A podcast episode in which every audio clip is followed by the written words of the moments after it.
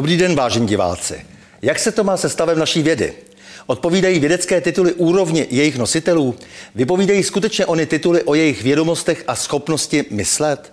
Touží naši vědci skutečně po poznání pravdy? Touží vůbec po poznávání? Jak je to s jejich svědomím, když lžou ohledně kůrovcové kalamity, uhlíkové stopy, výzkumu biologických zbraní, energetiky, významu současných obnovitelných zdrojů, příčin úbytku vody v krajině, kvality potravin či následků experimentálních vakcín?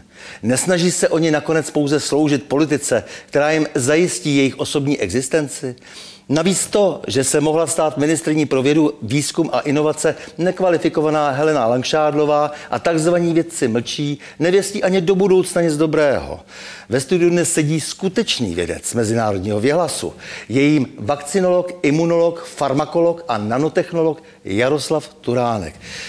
Vážený profesore, jak je to vlastně s tím stavem eh, té naší vědy, jak je to s těmi tituly? Vy jste člověk známý svým renesančním rozhledem, eh, nahlížíte svět i společenskovědně, což je velmi důležité a je to velmi vzácné, ten komplexní pohled na svět. Eh, to znamená nejenom skrze svoji vlastní odbornost. Ty kdysi věhlasné tituly, jak se na ně nemáme dneska dívat, protože byly kdysi známkou nějaké vysoké kvality a dnes je postihla velká inflace. Máme si vesměs tedy vážit všech těch odborníků, nebo máme být velmi obezřetní ohledně užívání vědecko-pedagogických titulů? No, ta inflace, jak vy říkáte, vědecko-pedagogických titulů je dána tím, že eh, vysoké školy zvyšují enormně kapacitu eh, studentů a tím pádem tabulkově musí mít zajištěno i ty, ta místa profesorů, docentů a pokud to nezajistí, no tak nedostanou akreditaci. A tady už je první krok k tomu, že musíme mít ty tabulkově obsazené místa. A máme profesory, kteří mají H-index 1, a pak máme celou řadu profesorů, kteří jsou velice renomovaní, světově uznávaní a měli jsme takových lidí celou řadu. No a ti jsou dnes třeba umlčováni cenzurou. Takže ta, ta škála je také ve všech, jako ve všech profesích, ta škála je široká, najde tam velice kvalitní eh, vědce a pedagogy a pak tam najdete eh, ty, kteří jdou po titulech a za nima vlastně nic není. Ale to už bylo před listopadem a je to i po listopadu, takže nic se nezměnilo, to je tak, jak to v lidské historii je, tak to bylo vždycky.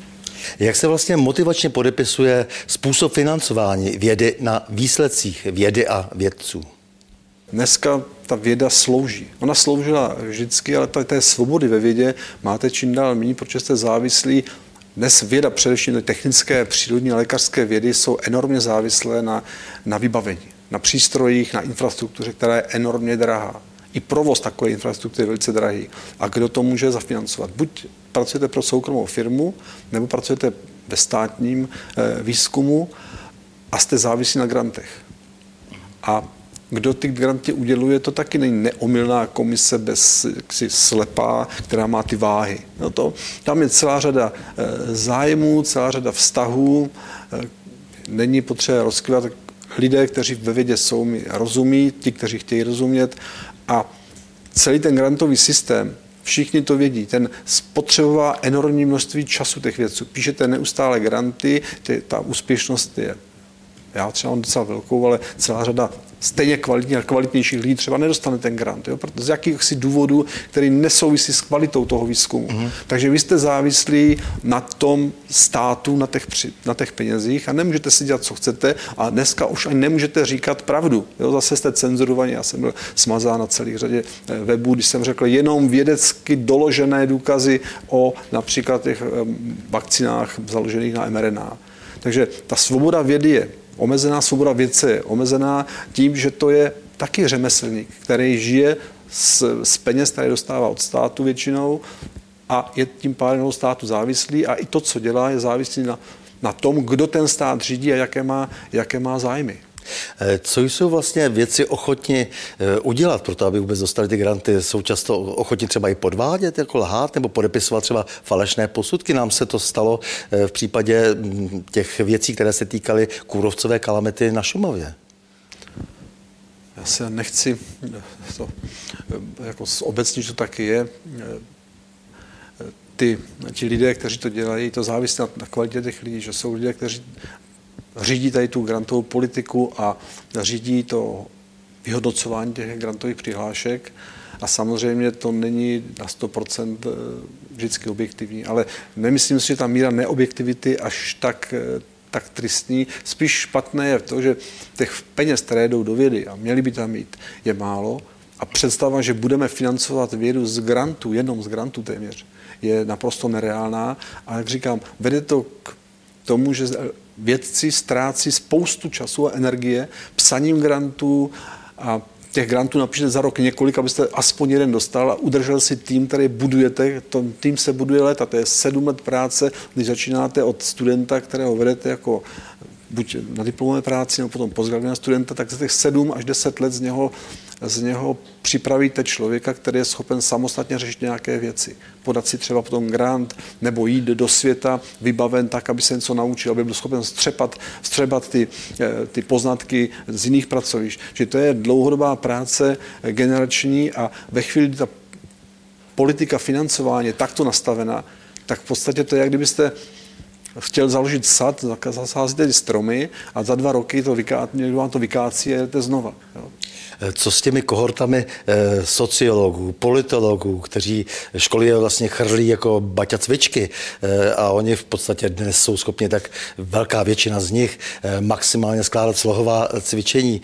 Je nám taková věda, z nich scházejí nějací věci, je nám taková věda zapotřebí? No to přemnožení těch pracovníků, kteří se zabývají společenskými vědami, si myslím, že už je neúnosný. No právě. Eh, zdá se, že to na společnost ale nemá žádný pozitivní vliv. Ne, nemá. Oni, oni kde se mohou eh, vlastně uplatnit, že oni nachází potom uplatnění na různých eh, ministerstvech, nebo oni vlastně připravují to, jak se ta věda bude řídit. Nikdy tomu nerozuměli, nemají tu praktickou zkušenost a vymýšlí prostě takový systém, který to umrtvuje. Není třeba věda novým náboženstvím, protože jak to vidíme na tom hnutí Grety Thunbergové třeba, eh, tak se všichni zaklínají vědou, aniž by samozřejmě o té vědě cokoliv tušili, protože jsou mladí a neskušení lidé, ale když jim někdo podsune jak si nějaké chtěné výsledky z komerčních důvodů, tak to jsou schopni opakovat a hlásat. Já tady použiji eh, slova papeže Jana Pavla II. Význam vědy spočívá v tom, že to je cesta k pravdě, pravda, a ta cesta má smysl, nebo věda má smysl, pokud slouží dobru člověka. Volně jsem to e, ocitoval. A řekněme si, kam dneska eh, věda míří. Ve chvíli pracujete na projektech, které slouží vývoji třeba zbraní hromadného ničení, nebo biologických zbraní, nebo to neslouží dobru člověka, no tak eh, křesťan se na to musí podívat jedním, jedním možným způsobem, ale nejen křesťan. Každý, kdo vlastně eh, vyšel z této kultury, křesťanské kultury, tak vidí jednu věc. Když si vám je dán dar vědění nebo možnosti dělat vědu, rozumět tento věcem a vy ho zneužijete, to je hřích proti duchu svatému a to jsou jediné hříchy, které se neodpouští. A to by si měli věci uvědomit. Milí Jaroslave Turánko, já moc děkuji za rozhovor a s vámi, vážení diváci, se těším na další setkání u cyklu O čem se mlčí.